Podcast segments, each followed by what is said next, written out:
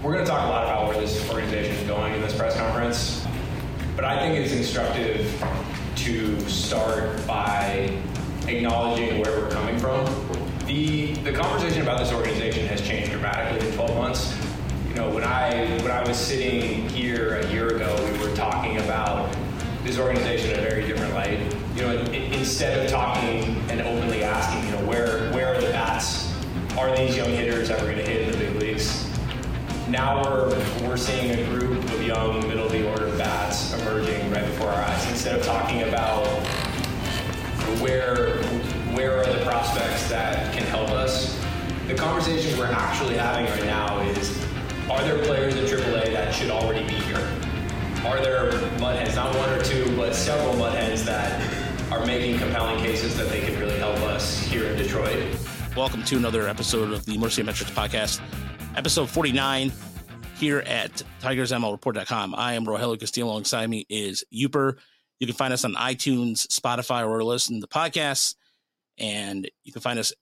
Our show schedule is gonna be it's a little funky right now, so I apologize about that. But new episodes usually drop on Fridays, and it still will be the case throughout the off season. But as things happen, as things break, there will be shows during the middle of the week. During the off season, like I said, we're off season mode is completely different than than our segmented stuff. So we'll probably do one more, or probably a final well, next week I think we'll do the final version of uh, inside numbers and all that with the postseason going on. Uh, Toronto, by the way, Minnesota winning their first postseason game since 2004, beating Toronto three to one on a pair of Royce Lewis home runs. That was a big win for the Twins just to get themselves uh, off the hump a little bit with yes. that, off the schneid, if you will. And right now, in the bottom of the third is 3 3 between the Diamondbacks and the Brewers the Rangers shut out the Rays and kind of an upset there a little bit. Personally, I think that's an upset. F- four to nothing, as yep. the Rays committed four errors. Uber, what? I, that's un- that's unconventional Rays baseball there. Well, it's the most errors they've had all season. They had three errors twice, I believe.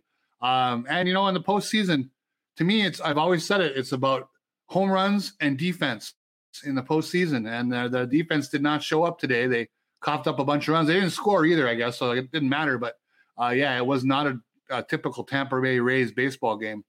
Uh, Jose Siri had a really bad game out in center field.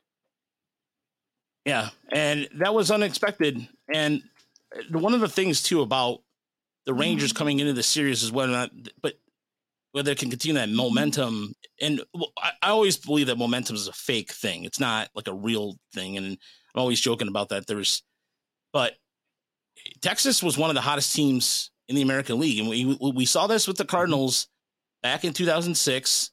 Cardinals caught fire at the end of the season, got them to the World Series, beat the Tigers.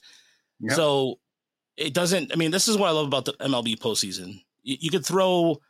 I mean, look at this: the 2002 Seattle Mariners, instead of like winning all those games, mm-hmm. and um, uh, didn't do nothing in the postseason or 2001 was it 2001 Mariners or 2002? 2001 Mariners. Oh, yeah, 2001. I say 2001 they won 116 games. Yeah. Yeah. Uh, yeah. So I, I gotta, yeah, I gotta ask you guys, what teams are you rooting for in the play? Is there a team that's kind of caught your heart a little bit that you're going to be rooting for these 2023 playoffs? Well, we'll we'll get to that because I I do want to talk about that. So the, the coming up, we're going to talk about Miguel Cabrera weekend uh, bittersweet weekend for a lot of Tiger fans, and was out there for that. Uh, again, getting his reaction from the getting the Spencer Torkelson glove was really sweet. Um, the there was just a lot of really cool moments there uh, throughout the weekend. We'll also get to the Scott Harris presser. I was I got some audio from that.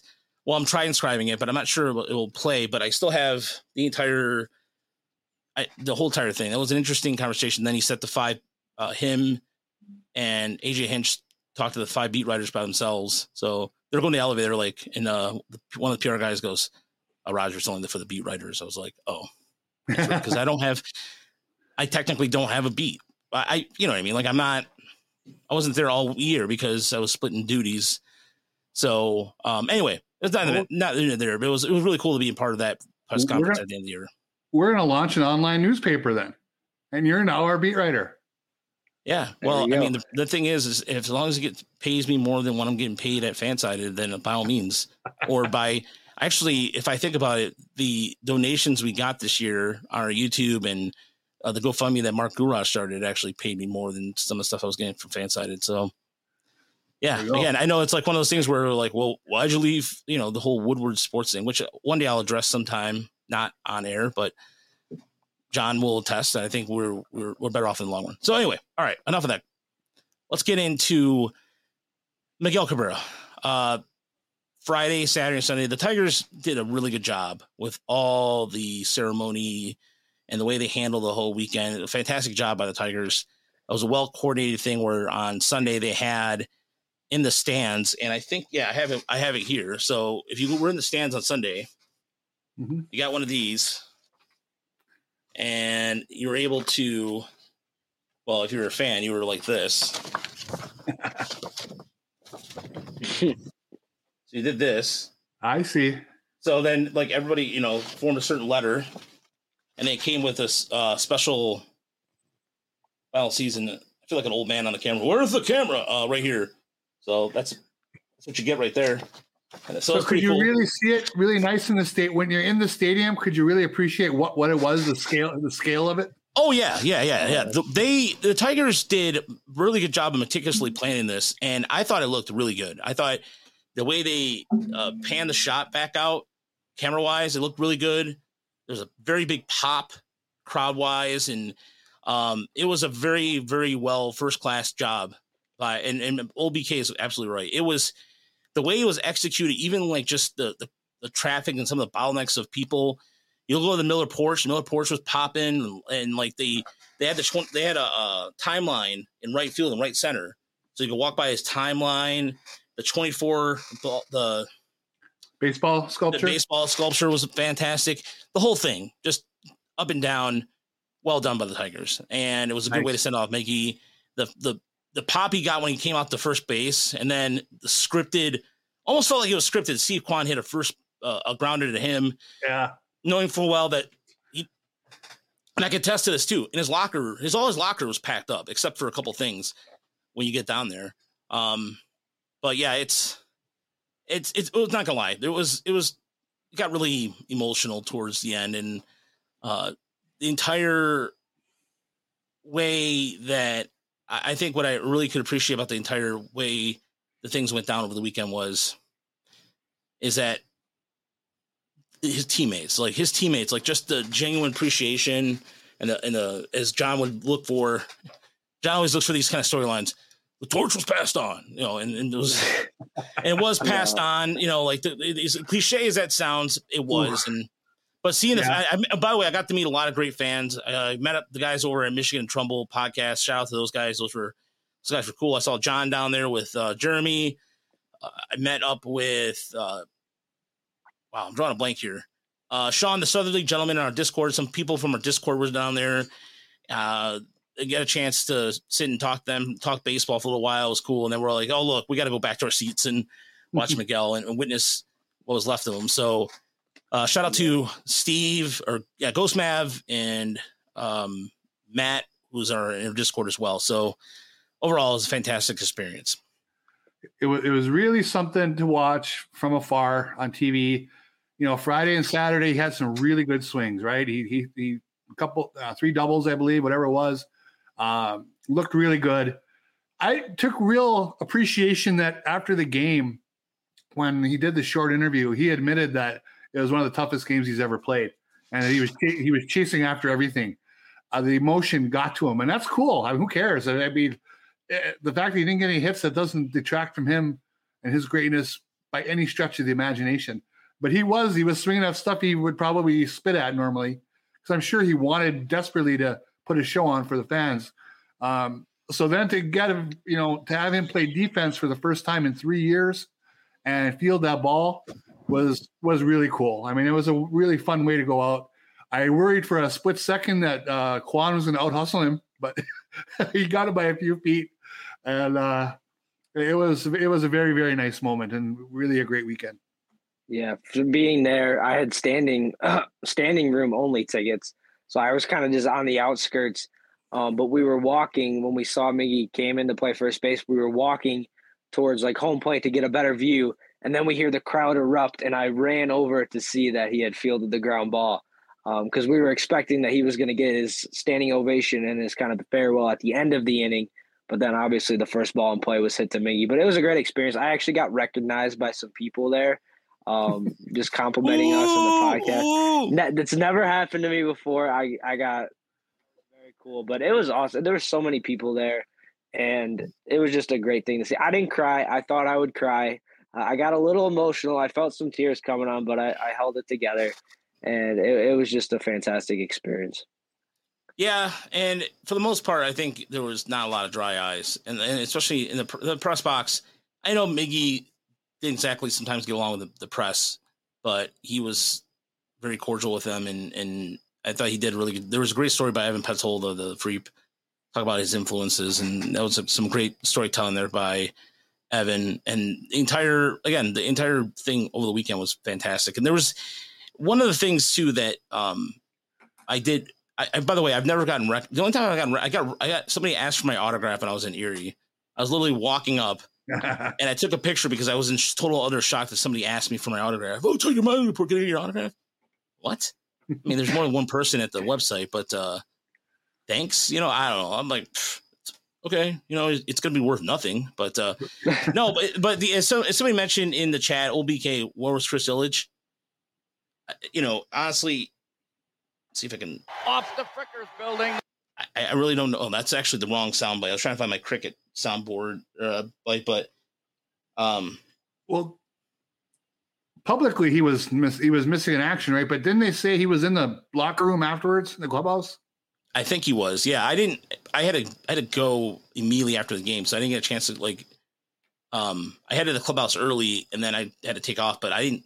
If he was, but Saturday and Friday, or Friday and Saturday, didn't see anything. Again, he could have been there and just kind of avoided because there's a lot of ways you can hide in some of those tunnels down there. So who knows? I mean, it, it he, I think he read the room right because I think yeah. if he would have came out there, um, I think that would have been, I think it would have been a disaster. And he, it, quite frankly, I, I don't think the Tigers wanted to ruin that weekend with that. Really, I mean, it's it's it's Miggy's weekend. It's not Chris Ilitch's weekend. It's his team. We all know it. Yes, we know he needs to spend, and we'll we'll get to that too as well. Um, we're gonna be like I said, this off season mode. We'll be doing some shows as things happen, and uh, we'll also kind of do like our own little takes on ideas we have and all that stuff. But the other news today that occurred that uh, Uper was jumping up and down for apparently, and I had some mixed emotions about it was Matt Shepard will not be back as a TV voice of the Detroit Tigers. And that a lot of fans on Twitter were really happy about it. Of course, everybody wants to bring back uh, Mario Impemba because that's what people do around here. I'm sorry. There's just one thing about Detroit that, and correct me if I'm wrong, if you're watching us on YouTube or listening at home, we have this thing about we do not, we always like the same thing. Like, for example, JJ, uh, uh, Detroit radio people, they're all this, it's all the same people, just recycled in different points. Very like incestuous. You, yeah, it, it is. It is like that. And I, again, it's nothing against Mario Pemba. I, I thought he was he did fine, but I remember people complaining about Mario Impemba. Now all of a sudden he's gone. They're like, oh, we're bringing him back. I, I it, there's not when it comes to new faces in this area. It, for whatever reason, people do not warm up to it. I, it could be just me, but I think I think the Tigers are going to take their time. First, it was it was reported by Tony Paul. By the way, great job by Tony Paul, mm-hmm. as always, capturing the media beat in his town. Um, and you know what? I'm with like, and I'm with I'm with Steve right here. And this is why, and this is perfectly perfectly said. I'm okay that Shep is gone from the booth, but Shep is an awesome guy, and I hate that this is being celebrated. Amen, Steve. Matt Shepard was nothing but nice to me. He went out of his way in the press box when, or like when I needed my mic closer to AJ Hinch, and I got to know him. He's a good he's a good guy, and it's different. I guess I know it's different if you work in the press versus not. But even then, I even before that, I never had a problem. I just people just I think people want to find reasons to complain. You know, like was he bad at was he he did the play by play stuff? Yes, he did struggle at that at times. I'm not saying he was perfect, but at the same time, to sit there and celebrate it like it's like the end of the war or, end, or something um really dramatic. I think it just get a life. Like honestly, like just like to, to celebrate somebody losing their job. What is wrong with you? Well, that's it. You know, the tweet I made today was I wasn't going to tap dance on anybody's grave because Right. the guy lost the guy lost a gig, and that's not good. What I did say was now it's an opportunity for them to get better, and they need to challenge to find the, uh, uh, a little bit more entertaining product in the booth. And it isn't just him. There are two chairs in that booth. Okay, they could upgrade in both. Um, so the team has been bad for several years, and I think he is a public-facing uh, portal, and you know, in, uh, for the team. So he's going to take a lot of grief gets kind of channeled toward him when he makes mistakes because the team is bad and people are just frustrated. Um, I think he also, you know, his first year or two, he struggled. I think he's been. I think he's better now, absolutely after a few years. But I think um, that initial opinion of his work sunk in when he couldn't. You know, we all know it. He couldn't judge a fly ball really well very quickly, and that stuck with him. That kind of got hung around his neck forever uh, which I, I think I don't think that was a big problem anymore. But uh, once those initial opinions were set in stone with people, they weren't going to change. So, yeah, some people will celebrate, others won't. But there's going to be a new uh, a new voice, and I think it's needed. I think it'll be good in general. Yeah. It seems like it's sort of a new era of Tigers baseball, honestly, with Miguel Cabrera playing his final season. We've got these young guys coming up, and we obviously don't know the reason why Matt Shepard won't be coming back. Uh, like you guys said, he was there for five years. A, a lot of people had a lot of, I'd say, discontent with him and the job that he did. I, I particularly never really saw a problem with him. I, I do think you know, ideally, I thought Rod Allen and Mario Pemba were fantastic, and I do think it was a step down from them. But I'm with Raj. I think they need to look for somebody new. I saw on X people were mentioning Dan Hasty as someone who could step up and be given that role. I wanted to get your guys' opinion on Dan Hasty being a potential uh, replacement for Matt Shepard. No, I, I Hasty or Greg Inge from the Erie Seawolves would be perfectly fine. Those two know the Tigers very well. Greg called the no hitter this year uh, in when Dan Dickerson took leave of absence. So uh, either or would work fine. I mean, I know them both personally. I know both of them would do a fantastic job. So I think if they did do new faces like that, that would be fine. Um, it's it's he's better suited for football or basketball, and, and again, he tried, and that's the thing. Like it's a hard it's a hard thing to do. And so for anybody on X or Twitter, or whatever you want to call the damn app, to sit there and pretend like, well, why don't you do it then? I, I did play by play for hockey and I was terrible at it. I'm not gonna lie. I admittedly, oh. I, hockey is a hard ass sport to do because it moves I'm- so yeah. fast. I've done two soccer games, and soccer's hard because there's no Yeah. breaks for soccer. It's 30 minutes straight of you doing play by play. And some of the names, uh, it, it, it was Yeah. hard. I've, I haven't It- done baseball yet, but it's tough. Yeah, I've done one baseball game in my entire life, and that was relatively easier compared to hockey. Hockey was just like move so fast because then you're like you got to think about the blue line, then you got to think about sometimes the names in the jerseys are so hard to uh, to see. So you're like number 15 on the on the left wing and what have you. And so yeah, and boom goes dynamite. Like you, you know, you know what? Like you're always trying to find that cliche thing to say, but if they go Hasty or Gagne, either way, uh, I think that'd be fine. I just, I don't. Again, if they went with Impemba too, I don't mind. But I just, my opinion is, Yeah. why do we always feel like we have to revisit these things? Like people still talk about how sometimes they can wish they can hear Ernie Harwell or you know George Kell, and that's great. I mean, we, we nostalgia is one of those things that I have a weirdly weird opinion about nostalgia. Sometimes we get too caught. I mean, look at the back of my. I mean, look, I can't talk. I mean, look at the back of my my uh, office. But I also understand that nostalgia serves a purpose. It, it allows you to have that good feeling, to revisit that good feeling. But do we always have to live in nostalgia? Can we just live in the future a little bit? So I don't know. It'll be interesting to see if they go into their minor league system. They definitely have a couple of good guys. I mean, I, I listened to Greg Gagne's uh, uh, work this this summer, and I was very impressed when he when he did the games for Dickerson. It, wa- it was a lot of fun. Uh, of course, he had a no hitter, and that helps. but still, um, you just I just get the sense. Seems like half the time these jobs they'll, they'll get like the. Uh, I'm just making this up out of nowhere, but like the Padres number two announcer, they'll get they'll get the bump up and get Yeah. the job, you know, or something like that. Or uh, so we'll see.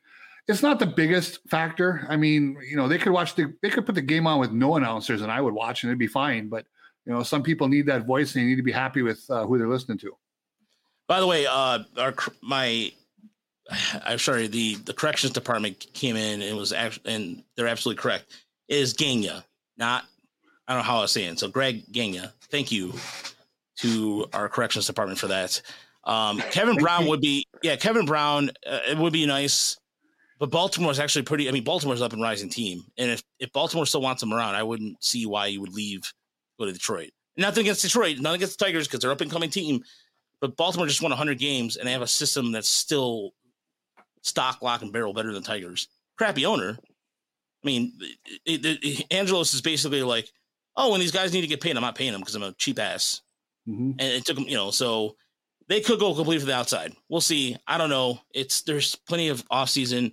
As Scott Harris mentioned, they still have a month to look at things, and we'll get into that aspect. So yesterday, like I said, uh, let me know if I'm gonna try to play a little bit of this and see if you guys can hear it or not. If not, it's fine. I'll see if uh, Anybody can hear that? No. No. Oh, okay. Um, so they might. So here's okay. So I have quotes, exact quotes from the, um, it talks about like so. I have yeah, I have exact quotes. I'm gonna put them in, in our YouTube chat here. Um, oh, the one of the things he kicked off with was talking about the development of the the system this year, and so one of the incident quote was, "quote The players got more out of themselves up and down the organization." You know, when I was sitting here a year ago, I was talking to all of you about trying to create this culture development here, trying to create env- environments in which players in all phases of their career can come to this organization and get better. So, upon reflection last night and this morning, I was thinking to myself, man, we're off to a great start on that. You know what? I think about veteran free agents like Michael Lorenzen who came here and got better. I think about, you know, waiver claim relievers like Tyler Holton who came here, got better, put out you know, one of the best seasons of any reliever in baseball, both in terms of amount of pitch and the quality of his performance time and time again. I think about waiver players, claim players like Andy Ibáñez came here, got better. If you look at his performance since the end of May at both sides of the ball, you know, OP, he had like an OPS of 03 or 830 since the end of May, playing plus defense on second base. Like mm-hmm. under his watch, got a lot better. End quote. So they were, yeah, they, as far as, um, that goes. And then they they announced that they're they broke ground on a land in the Dominican Republic where they're going to be the academy, and they're also building another dorm in Florida for for Lakeland for development. And a lot of people are like, "Well, what?" Ooh, but it's it's a big deal. It's a big deal because in Lakeland, uh, Lakeland's been severely underserved in terms of facilities. You look at other mm-hmm. facilities across baseball that are much better. Lakeland's getting there. Uh, they're talking about putting cover fields down there as well. So the Dominican will allow them, and he said it during the press conference, allow them to compete more better or compete better. In, I don't like I'm struggling to say that. Internationally speaking, it'll allow them to compete better. And this is things that like the Tigers have always been behind the times when it comes to these kind of product or development things. For example, the Dodgers, if you think about the Dodgers and Pirates in the 70s and in the 80s, yeah. And you talk about the Royals Academy. You, you, we talked about the Royals Academy that no longer around. That produced a lot of talent for Kansas City that lasted them way into the late 80s. Yes. Um, and then what the Dodgers were doing internationally, the Pirates were doing for a while that they fielded really good teams in the 70s and the 80s.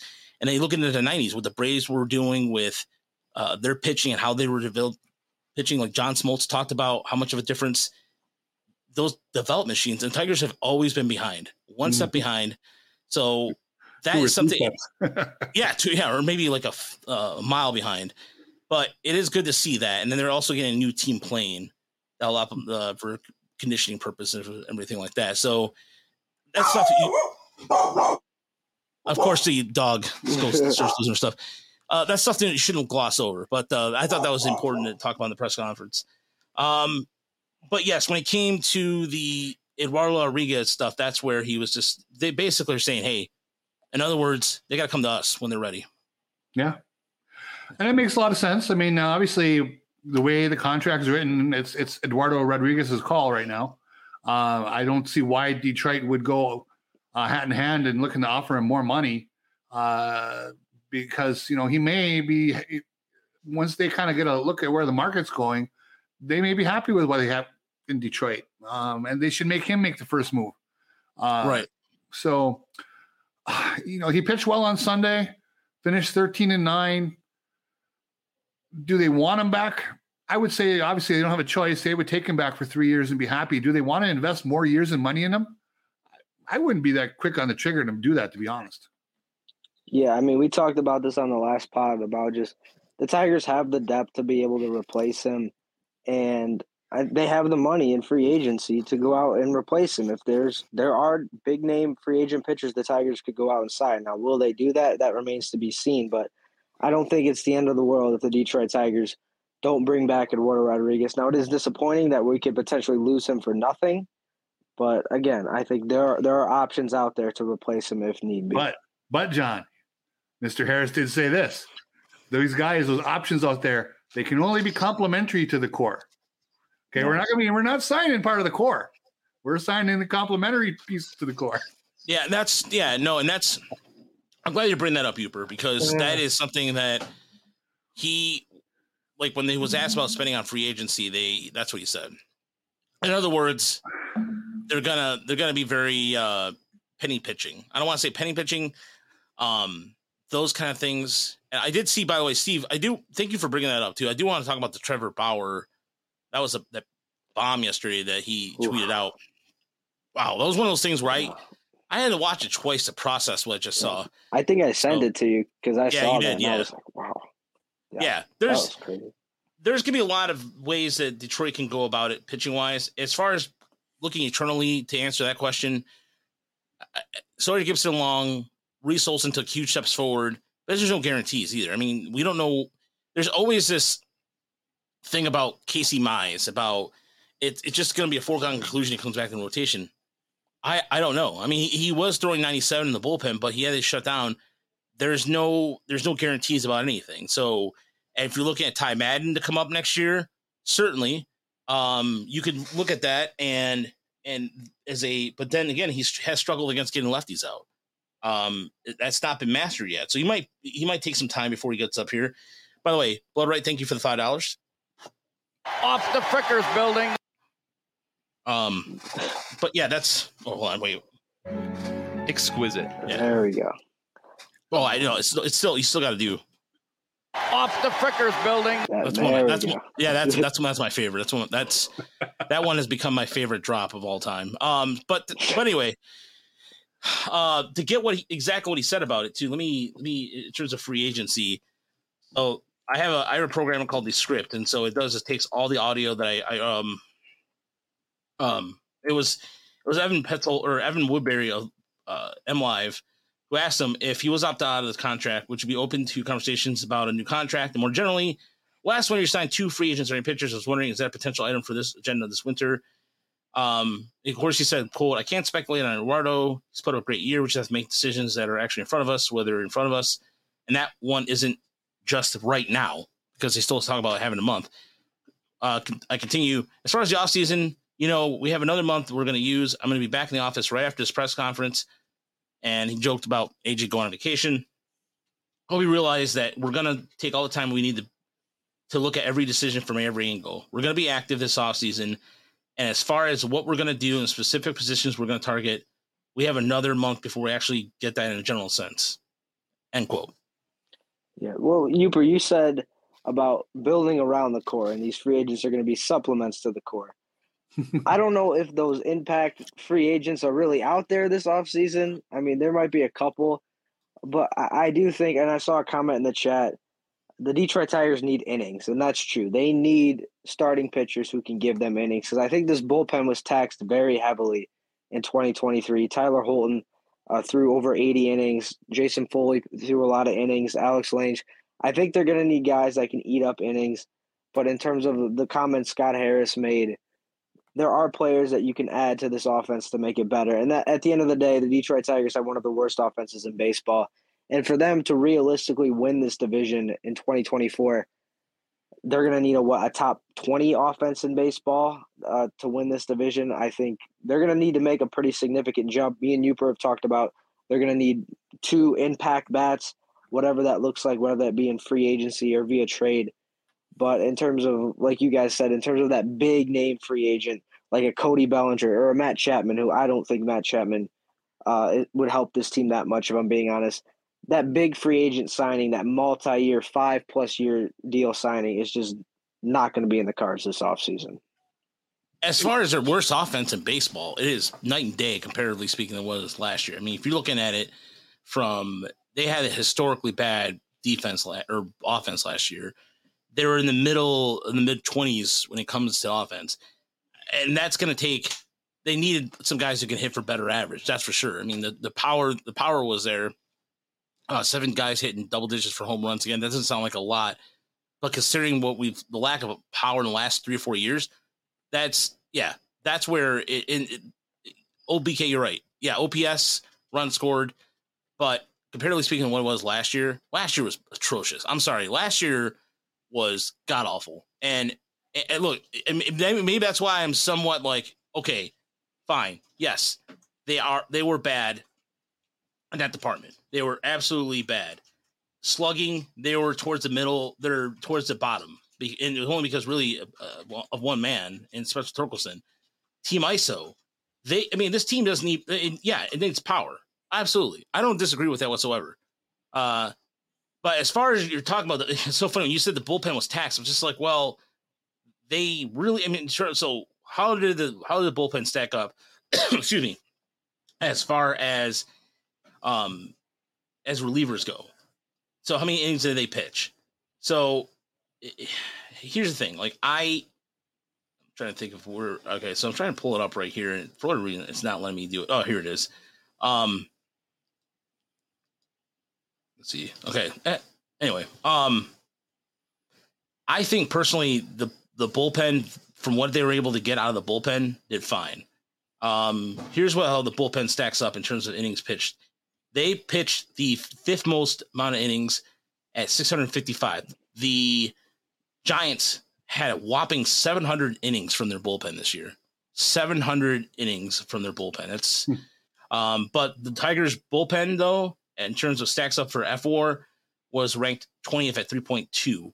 So then, if you're looking at starters, so how many innings did the Tigers starters go this year? Well, they actually went 786 innings. So the bullpen wasn't as taxed as we think it is because, granted, I think it's because the last month or so they were doing bullpen starts.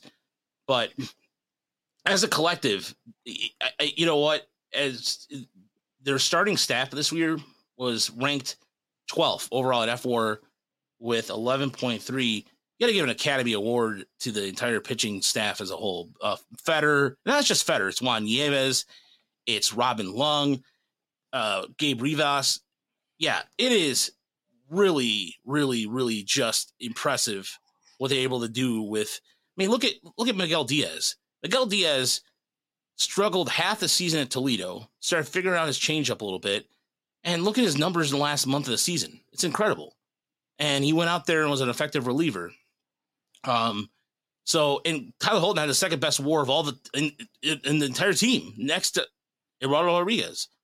So yes, there's a lot of offensive weapons that need the, the, the question because the big three in Riley Greene, Spencer Torkelson, and Kerry Carpenter. I mean, look at Kerry Carpenter's numbers down the stretch. He struggled, mm-hmm. and so there's it's not a for sure thing. He's going to be that guy that's going to be. I, would like. There's an idea that was like uh, I like the idea of having JD Martinez come back and be a DH, and then you can platoon the two. Oh, I'd love that. You know, the whole thing going back to the Harris press conference that I just I struggle with. When you don't want to add to the core, and you okay, and you say, okay, free free agency market not good enough this year. Obviously, they're not going to contend for someone like Ohtani. We know that it's not even a pipe dream. Uh, but when they say they don't want to block their young guys, and I get that, but the problem is a lot of their young guys in the minors don't have a position. So when you say I don't want to block them on the, I mean, there's no there's no way to project right now where they should sign a player and where they shouldn't because they don't even know where these young guys are going to play for sure. So that to me is an issue. That's why I would always, especially with their low payroll, invest in players they know can compete now and they make those young guys fit in around them. Uh, and I don't think there's anything wrong with that. Those guys will either they're going to hit or they're not going to hit uh, when they get to the majors. They'll find a place to play, but their job is to win games now. Uh, you know, we've, we've we, they've put up with several years of losing. They've made this small step, this tiny itty bitty step forward this year. They want to try to win. They've been talking about the weak division.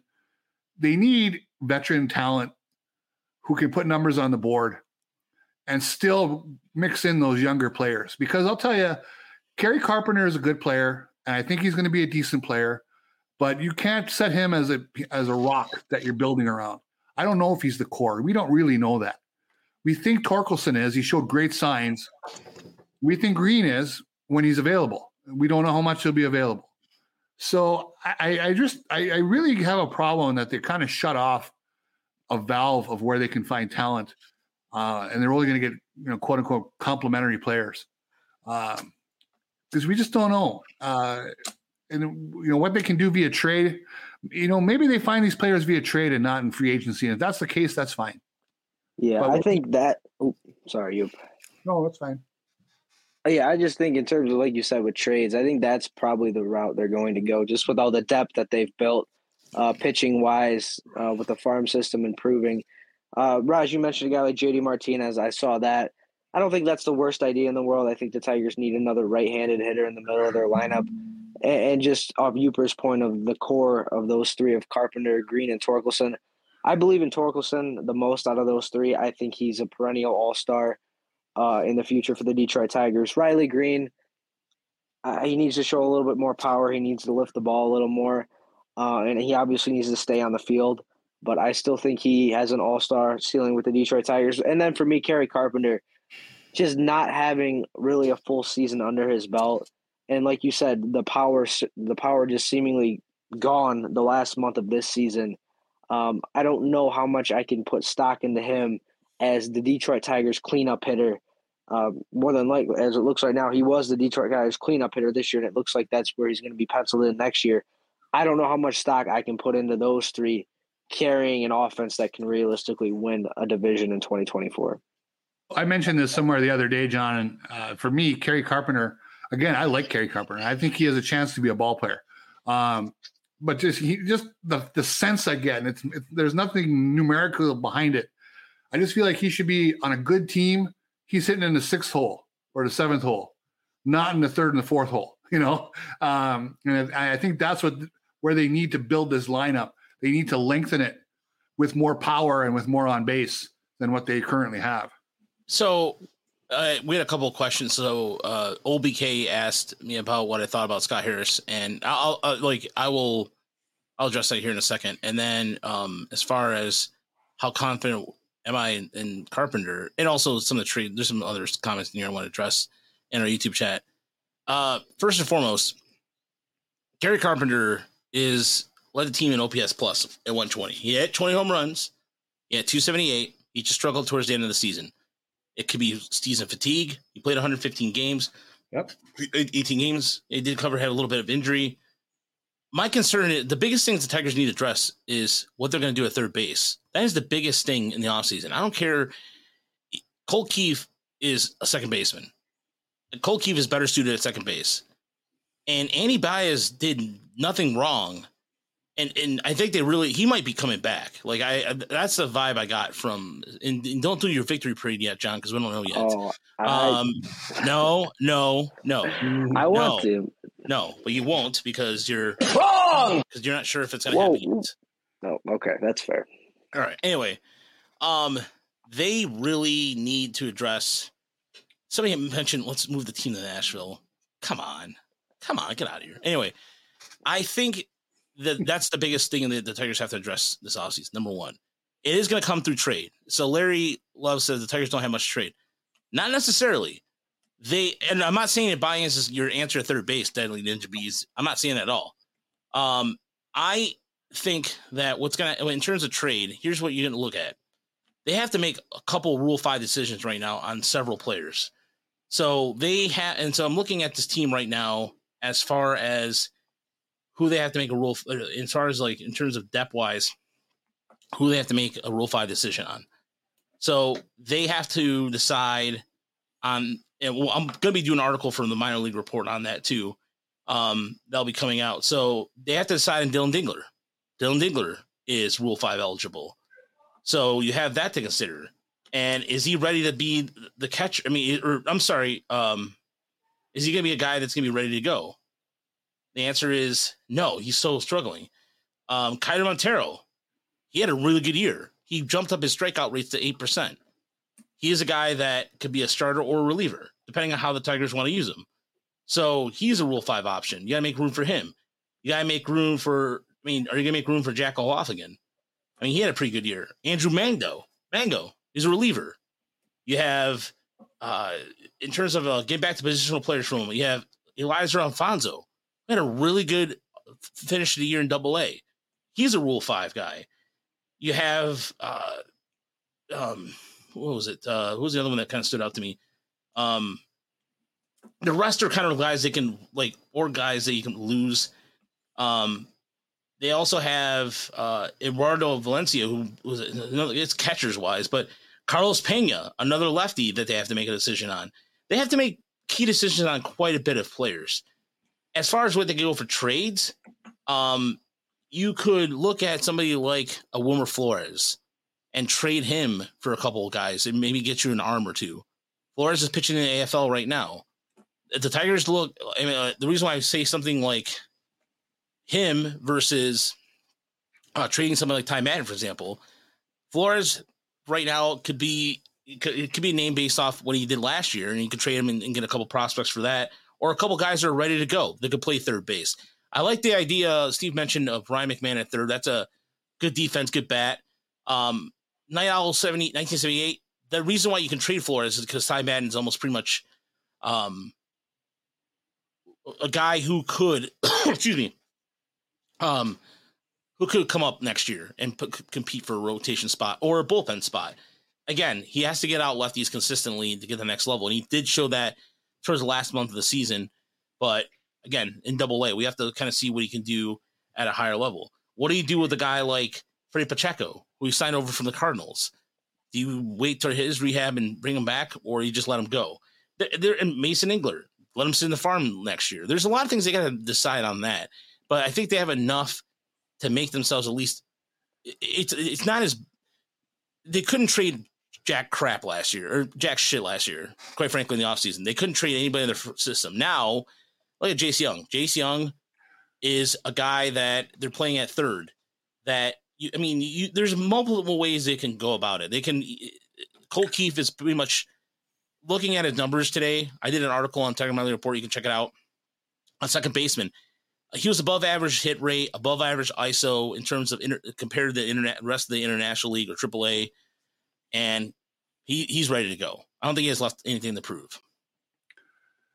I think that you know you you hate we don't know enough about Scott Harris's mo yet to know what's going to happen, right? So we don't know if Colt Keith is untouchable, but I would say he has to be close.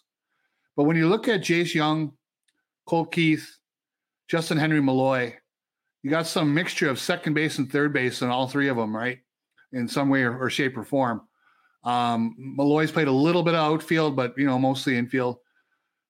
You got to believe they could trade from that depth of those three guys, where one of them could get moved for something, you know, and and, to help the big club. Um, and probably, obviously, not Keith. At least I would hope not. But you, again, you never know what the offer will, what'll be out there. Um, but that's where again where this positional mystery amongst all their top prospects. And again, if you can hit, you'll play. I, have always said that, and I still believe that they'll play if they can hit. But it's just so interesting to have all these guys that don't have a position nailed down. you know, how often? Yeah. You- no, and that's that's that's that's exactly it, Uper. Um, they could even be in DH at this point. Like the, the, the way they're trending. Like for example, this is where, uh, and this is my opinion of Scott Harris is that he has gotten better in talking to the media. He's gotten better. Um, there's a couple tells like he likes players that can play multiple positions. That's clear. Uh, the control the strike zone. He is very serious about that. He's steadfast about it. Mhm. I mean, you look at some of the players they acquired fit that mold. Being there yesterday, although it was kind of weird because it's the little things. Like when I asked him about Sawyer Gipson-Long a couple weeks ago, before he got called up, he was like, "Oh, don't worry about it. You know, he's got a change up." It's like, well, I, I know he's got a change up, but it was it was interesting because he said, "Well, Justyn-Henry Malloy needs to get more at bats in the outfield," and then he didn't barely play in the outfield the last month in Toledo. He played third. Yeah. So I, I think, I, I think he. Sometimes I think he. Oh, the, the one thing about, I think Harris, absolutely, is sticking to a plan. Like he has, like it's like this giant checklist. Okay, he has this giant checklist right here. And imagine this being you're watching it on YouTube. This is a checklist, and he's making sure he gets to cross it off completely before he moves on. And I think sometimes he gets singularly focused. And I- got that sense that he, with even with the Dodgers trade, like we potentially they heard that I heard that they were going to get a catcher, like the the the Dodgers were going to the catcher uh they were going to get back in return. Um was potentially this is allegedly, so I'm not 100 percent on this, and I'm trying to get the gentleman's name right here. Michael, I think- uh, oh. no, uh, Michael, uh, oh God, uh, what am I drawing a blank on his name now? All of a sudden, uh, Dal- Michael Busch. Mike, no, Michael oh. Busch. Michael Busch. Oh, He's not. He's an infielder, right? Yeah, but he's Michael also Busch isn't a catcher. Oh, he's also a catcher. No. Let me see. Oh, maybe it's maybe it's not. See, what was interesting was I was when I was at the game, I was talking to a gentleman who I was standing by, and he worked for the Dodgers single A team. Um, out of, I believe out of Midland, uh, the Dodgers single A team, and he yeah, the told Great me the Great Lakes. Yeah. Yeah. he told me the catcher was Dalton Rushing. That the De- that was the player the Detroit Tigers were going to get. I don't know how in tune he was with that organization, but he said hmm. that was the player that was headed to the Detroit Tigers in the Eduardo Rodriguez trade, allegedly. Well, I mean, I don't, I don't think I don't know if we'll ever know that, but that's what I was told. Well, I mean, if if they're gonna the Dalton Rushing is down in high. I mean, if that's the case, that would make zero sense because the Tigers already have a couple guys that are in high A and double A, and Rushing is very. I mean, you could add him in a couple years in a, as a as a you know uh, down the line, but the Tigers need catching right now. So to me, I mean, maybe a guy like Diego Car uh, Carte- Carrera was in yeah, but yeah, as, uh, It's- it's- but as the national, the only Ninja B said, the Tigers got jack shit. it's water under the bridge at this point. Yeah, I mean, Exactly. it is what it is. But um, I don't know. In terms of like trade options for, I feel like with the MLB, with them trying to eliminate taking with the new draft lottery, I feel like there aren't a lot of teams that are going to be sellers this offseason. Like we know the Oakland A's, they're going to sell off probably whatever they have. The Kansas City Royals, but I don't know how much they really have to sell. I think it's going to be a team like we've talked about the Cincinnati Reds, who have a need for pitching, and they're going to want to take a step forward in 2024. Uh, it'll be interesting to see if they're going to want to move any bats but it doesn't really look like that star player is going to be out there for the Tigers. Like me and Uper talked about, I feel like the Tigers need that star player. Like I talked about when when they played the Dodgers towards the end of the season, you saw a guy like Mookie Betts. The Dodgers were able to trade for him uh, and, and kind of build their their team around him. I think you realistically want a player like that to become available this offseason that the Tigers could trade some of their top prospects or put right in the middle of that lineup take pressure off Riley Greene and Spencer Torkelson and Kerry Carpenter. So where Kerry Carpenter isn't your number three or number four hitter, Kerry Carpenter's your five or, or your sixth hitter. But again, it'll be interesting to see if that player becomes available. You never know in the offseason. A, a team might flame out in the playoffs and they'll look to move somebody. But in terms of the trade market, I don't know if there's necessarily a, a star or an all star level player that we could realistically look at for the Tigers to acquire this offseason. I, I, I don't I disagree with that. I think there's always somebody that's willing to do something. I mean, the Brewers, they're losing David Stearns. He's going to New York. Who knows? Whoever they're going to be, who's ever going to replace him, might have his own vision of the future, and the Brewers might solve some parts. Uh, if the Brewers don't get in the po- I mean, the Brewers right now, as it stands, are losing four to three in the bottom of the fifth. If they they might flame out in the series again. Excuse me. And what you got to show for it? Who knows? But as uh, by the way, Stephen, Steve, Great Lakes, I think has the best one of the best stadiums in all the Midwest League. It's one of my favorites. I, I really like their how that whole setup is in Midland. That's and then uh, Dow Gardens is not too far away. That's a cool place too. Um, but, um, so Ohtani, yeah, I would like, yeah, I love everybody would love Ohtani, but I mean, we're living in reality here, folks. just for the sake of argument, I want to get both of your guys' thoughts. I feel like Cody Bellinger is probably, other than Ohtani, the best free agent hitter this offseason. It, what would Cody Bellinger realistically even do for the Detroit Tigers? I, I don't think that's realistic. Do you put that in the same category as Ohtani, where that's not happening? And even if, let's say, you do sign Cody Bellinger and you put him in the middle of the Detroit Tigers order, just for the sake of argument, what does that really look like? What does that really mean for the Tigers? Really, I, I, I don't, I, I just don't see that happening. I, I just don't. I, it, it's not a complimentary player. I mean, they're going to look for guys that, if you're looking at a complimentary player, if we're just gonna, I mean, again, we're, we're not even. This is not a free agent show because we haven't we haven't had time to do research or anything like that. Like it, it's it's fine. It's rather ironic that Jeimer Candelario is getting back in the free agent market, and he has a fWAR of three point three. That could solve a lot of third base problems. Yeah. Yep. But uh, the oh, yeah, that would be cool. The Japanese Red Wings, like Ohtani, Yamamoto, and Sasaki would be that, that's cool. But I could see a guy like a util- a player who I could see the Tigers going after that could potentially be like as like a, a potential right-handed bat, um, or just yeah, as a, as a right-handed bat that could play like uh as far as like a veteran goes, um, because you you look at so you look at the positions across the diamond. Spencer Torkelson, he's set, and he's set as your first baseman of the future. He's there. He, he, he you know, but like a guy like I don't know. I feel like they could go somebody like like uh what's his face uh I mean although he, uh Lourdes uh, Gurriel Jr. the outfielder out of the, for Arizona Oh, That's sure. not- Lourdes yeah. Yeah that's a complimentary player I mean that's who I would think of I would say Kevin Kiermaier but he's 34 and at this point I don't you know like he's, Yeah, he's not, long it's, not, it's not yeah it's long Yeah, in the we, have, a little we, bit have, we have Parker Meadows. Like I feel like we have yeah, Kevin I know, Kiermaier but I'm just just saying, like, as a complimentary player, um, a guy, another guy that has struggled a little bit, uh, Iser or uh, Isaiah or Falefa from New York because he can play Oh, multiple positions. Kind of Falefa. Yeah, uh, Scott Harris. Look, I know you're shaking your head, John. can't he can't hit a lick. Let me finish though. This is he, but this is what Scott Harris likes. He likes guys to play multiple positions who apparently can't hit. I know, but it's like uh, all jokes aside, that I, I- something like that. Um, if you're looking at third base, so outside of the Matt Chapman and Candelario, because I would be, I mean, it would be funny if Candelario came back here. I would find it hilarious. I don't think it's going to happen though, but you know, um, Here, here's the thing.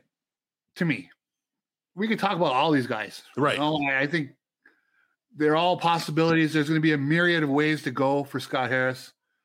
But really, what is the general direction and what what arc do they envision to compete? And when I say compete, you know, I mean compete for the whole thing. because, you know, it's interesting. JJ Picollo, the GM of the of the Royals, was quoted yesterday because John brought the Royals up a little ago. It made me think of it. He wants to get the team to where they're winning 80 to 85 games. That's his next big goal. I was like, wow. What a, what a what a big thinker he is, you know. The Royals showed that they can get to the World Series. They got to the World Series in back-to-back years less than a decade ago. Right? They should have big thoughts in Kansas City. And he's thinking about, you know, breaking even with 81 wins and thinking, wow, we, we really did it. What a bunch of crap. And, you know, when you think about what Scott Harris said the other day, yes, they want to be active, whatever his de- definition of active means. And we could be negative about that if we want to be. If you finish second to signing everybody, but you checked in on everyone, were you active? Okay, maybe. But are you going to get things done? And he also mentioned the state of the division. And that irritated me a little bit because we've talked about this before. He was neither asked by the media in the room there, nor did he bring up winning a World Series. Well, what's the freaking goal, man? Why are you why does that team exist other than have a TV show on every week, every night for someone to watch and get ratings? Okay. the goal is to win the World Series. At least I hope it is. We've been chasing that since 1984. It'd be nice to have one again before I'm dead, you know. and winning the division, especially this division, which isn't all that great. Yes, it's a goal. It'd be nice. I'd enjoy it. I would celebrate it. But it, in the end, if they're not, if they're still chasing the World Series, if if they win the put it this way, if they win the division but are nowhere near good enough to win a World Series, who cares? Who cares? You know, because the goal is to win the World Series. That's why teams compete in this league. I I understand what you're saying, Uper, but I'm gonna this is I'm gonna play devil's advocate for a moment. I think Scott Harris thinks one thing, realistic thoughts, one thing at a time. And right now, the Tigers are nowhere near a World Series. Period. Right now, they could win. They could potentially win the division next year if they get the right set of moves. But as far as World Series contenders goes, no. I mean, you look at you look at teams like Texas. You look at the Braves. I mean, look, the Braves. The Braves put up cartoon numbers this year, like mm-hmm. just it, ridiculous numbers, and the Tigers are nowhere near that. So I think to play devil's advocate, Uper, yes, I think Scott Harris is well aware of what the goal is to win the World Series. Absolutely, Oh, you didn't know, bring it up. no, but he, he didn't bring it up because I don't think it was important. I don't think it was. I, I, I didn't think it was important to me. I didn't. I didn't think about it until you said that because I was just like, well, one thing at a time. You know what I mean? And so, No, I- like right now, what like Deadly Ninja Bees is saying. That's what the Tigers were. Uh, actually, a competitive team in the second half. They had a winning record in the second half of the season. They got a better winning run differential. They made like they finished eighteen and ten. And Ter- Tarik Skubal wins Pitcher of the Month, the first one of a lefty by a Tiger since 1984. I'm look, I I'm just with you, Uper. I'm usually the cynical asshole with this, and I always try to burn to bring things in perspective and keep things at a, a at perspective. I'm not going to fall for the Scott Harris like he speaks that talk sometimes where people don't think he's understand where he's like he's speaking in a lot of uh terminology like office speak or kind of like I don't want to say cliche, some cliches, um, but at the same time, you can see like, look, the bottom line is the, the results will show on, on the paper, and if, if they don't, if they don't, if they had a 22 game improvement from last year, it was a shit show last year. It is slightly better. Than, it's not much better this year. It's, it is slightly better. It is. Mhm. but at the same time, right now, I'm just also I'm just astonished what Picollo said. First and foremost, really, I mean, like, man, I got a few names I'd like to call him. I mean, what kind of loser mentality is that? I mean, come on. And, and- the division is easy to. The White Sox are pretty much, uh, uh, you know, congratulations. The White Sox are nepotism. I mean, you're gonna tell me that that's not a nepotism hire they had for GM? for Christ, they even look. They're like, oh, him. All right. No, that's cool. You know, meanwhile, uh, Chaim Bloom goes on the market, and you see some of the. Like, I think John Henry pulled the trigger on that a little too early there. Um, yeah, and, and with that, yeah, let's like. Anyway, my point is, the I think the Tigers. I think that's the way Sky Harris is thinking. He's just thinking one year at a time. Well, again, I, this goes back. I've mentioned it a million times. It goes back to ownership and what they want, right? Ilitch can give orders tomorrow, like the old man used to. Uh, and if Juan Soto's out there, go get Juan Soto. Okay, are the Tigers closer to winning a World Series if they have Juan Soto? I think they are. You know, if they sign one of the top Japanese guys and plug him into the lineup this year, are they closer to winning? I hope if they're right about the guy, yes. Those are aggressive moves. Those are team. Those are moves team that want to win the World Series make. You know, um, I I don't agree with going the one year at a time, get a little tiny bit better at a. We've seen teams go worst to first. It can happen. Uh, they have young guys who are coming through. If a couple of them come through and they make the right acquisitions, they could get out of the division and do some damage in the playoffs.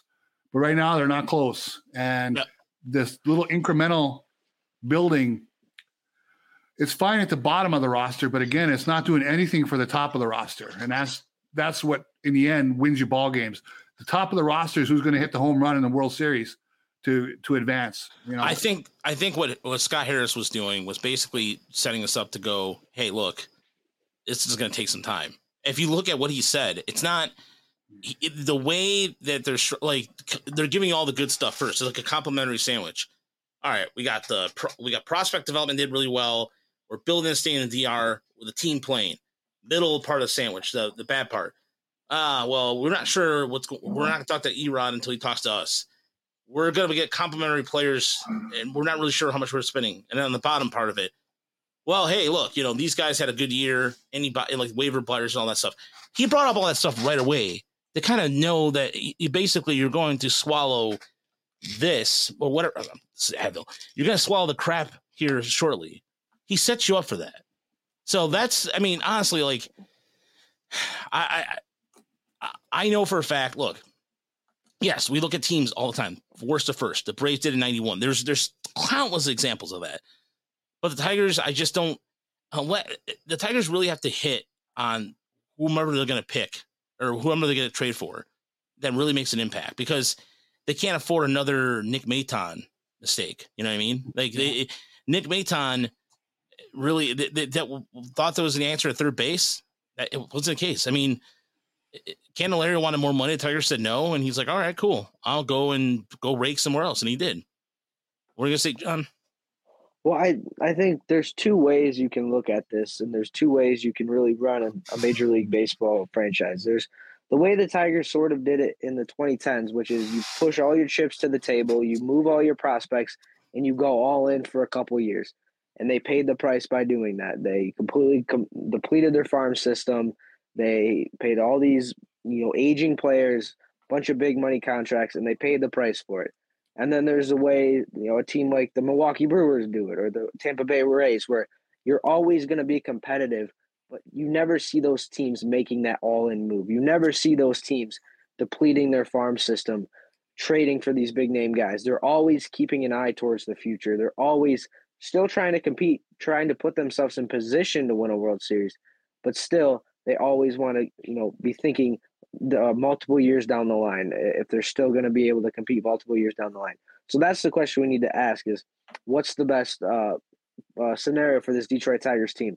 Do we want them to go all in for a couple years and push all their chips into the table and say, screw whatever happens five years from now, we don't care? Or do we want them to kind of follow the blueprint of a team like the Brewers and the Rays where they're always keeping an eye towards the future? They're always worrying about staying competitive and never really truly going all in for a World Series. Well, I mean, well, the, I mean, third, the, the third way is being the Dodgers or the Braves, right? I mean, they they spend money, they go, they make moves, but they also keep developing ball players. Um, Scott Harris might, you know, uh, have the system in place now to keep developing ball players. That's fantastic. Do they make the next move to in, keep investing in the team? They've gotten rid of the legacy contract of Miguel Cabrera. They'll probably lose Rodriguez's money. So now they have space to do things and be aggressive. Uh, I, that's why I don't see why they need to do the small moves uh, only. I think they could take a big swing and see immediate dividends. Uh, and they're, you know, the Ilitch family, they're the fourth or fifth most wealthy ownership, right? There's no excuse to say, oh, well, we can't compete with the big boys. I think that's a lie. Um, Mike Ilitch proved that, that wasn't the case. No, look, it's yeah. There's a it's not there is shades of gray with this as uh OBK said too and yeah there's no there is multiple ways to go about this and I think ultimately I just think if the type like also the Cardinal way look the Cardinal way they, they finished 20 games under 500 I don't want to hear about the Cardinal way anymore Cardinals will be back the, the Cardinals, Cardinals might be back you know eh, whatever I, yeah, yeah, yeah yeah yeah yeah Masyn Winn yeah yeah yeah yeah whatever yeah. fine I hope they're not back John, if the Card- look, if the Cardinals win the World Series next year, then I'll call no you a genius. But for now, no, no one will be surprised. Get out of here, man. They have enough pitching. Get out of here, man. Cardinals going to win the World Series next year. I would not be surprised, honestly. Cardinals. Are you smoking something, John, about the Cardinals winning the World Series next year? I would love to know what pitching do they have. Go on. I, I tell me because I, I like to know. They don't, but they could trade for someone. They could go out and sign somebody in free agency. Yeah, and that's going to solve everything. That happened never. I mean, I, I mean, like, I just look, I look at it, I look at this way. There's a lot of ways to go about how the Tigers are going to approach this this offseason. We're way too early in, we're day two into the offseason. I'm not going to go and, and do a whole diatribe about it right now. There's, there's multiple ways to go about it. We'll see how the Tigers approach it. This is a, this is now, now Harris has no excuse. There's not the Miguel Cabrera tra- contract hanging over his head He has a year under his belt of what he is, uh, you know, like they never like he has a ability. He has he has he has no excuses. He, He has both hands on the wheel now, Yeah, right? he has both hands in his wheel. He- He's driving this car. I yeah, and he's you. also he's also gotten rid of scouts of the Yeah. old guard. The, the old guard pretty much is gone. The Mhm. old ways of Avila is pretty much there. There's still some ways to go, but nevertheless, he has no excuses now. You Yeah. saw, you hear him talk about prospects. He knows what's going on. I mean, it, he is like he can wax poetic all day about agreed. excuse me. And so he has he got a GM now, as old BK mentioned in there. There's no excuse. So let's let's just wait and see. Now, if they don't do, go ahead. There's no question. Uh, everything I'm saying is based off some of the scars of the Avila years. Uh, also, the fact that he had, he took a year on the job to kind of figure this all out. I get that. Uh, wasn't a lot he could do. Some of the contracts are gone now. He may do a lot of the things I hope he does this winter, and I'll be the first to applaud if that is the case. Hundred percent. Uh, I'm just responding to a couple things that I heard yesterday that I didn't love. Uh, but again, that a couple a couple swift moves could change my entire outlook on that. No question about it. I don't mind that scenario that uh, Steve put in the chat there, which is a guy, some like Art Nolan Arenado. There, it- it's something, you know, like it, it's something. They're and Tiger Town is correct. They are paying for Al Avila's sin still, and there's going to be a tax for that. Um, so yeah, it's as of right now. But just giving a scoring update. If you're listening to us live on the broadcast, top of the sixth in Milwaukee, Diamondbacks are up four to three. Ranger, the Phillies are up three nothing here in the, in the top of the fifth. And if you missed it earlier, uh, final Rangers beat the Rays four nothing, and the Twins win their first game since John was born. Uh, feels like it. Uh, a It's a couple four. years after, but um, couple year, yeah, since John was an infant. You guys Uh, know who good the, for Minnesota. you guys know the professional sports team with the longest losing streak in the playoffs is now? Not the Tigers. No, Huh? No, not the Tigers. no, no, no, no. It wouldn't be the Tigers. Come on. Professional sports. Professional sports. That would be Pistons. Yes. Pistons. Yeah, Pistons. Oh, Yes. 14 in a row. Man, listen, I don't know about you guys. I'm, I was pretty happy to see Minnesota win. I know we're we're the Tigers guys and we're supposed to hate our division rivals, but for them, what they've gone through, like you said, al- over almost 20 years. I mean, good for Minnesota. I was happy to see Royce Lewis hit those two bombs because that poor guy, he's so talented. And when he does play, he's fantastic, but he's just been injured, injured, injured, you know, uh, ACL tears and uh, bad back and a couple other things. Uh, but he got into the lineup today and he he just crushed two bombs and won that game for him. Yeah, but um, I I got to get going a little early, guys. So um, yeah, good night, Yeah, everybody. yeah. We're gonna, guys just- if- yeah, we're gonna probably we should wrap it up here. The Pistons. Okay. Wow, the Pistons. Court's. Yeah. Yeah, Pistons. John. Yeah, it's gonna be. I don't know. All right, John. Thanks for joining us. But uh, we'll be back on Take care. thanks, uh, John. Uh, we'll be back on Thursday. Uh, like I said, there's going to be a special Discord. Uh, we're going to have people from our Discord. Uh, with Jobe, guys, I, I did not forget about Jackson Jobe. I'm just going to Yeah. wait till Thursday. I'm going to wait till Thursday. To be honest with you, this is. I haven't had a day off since doing baseball since last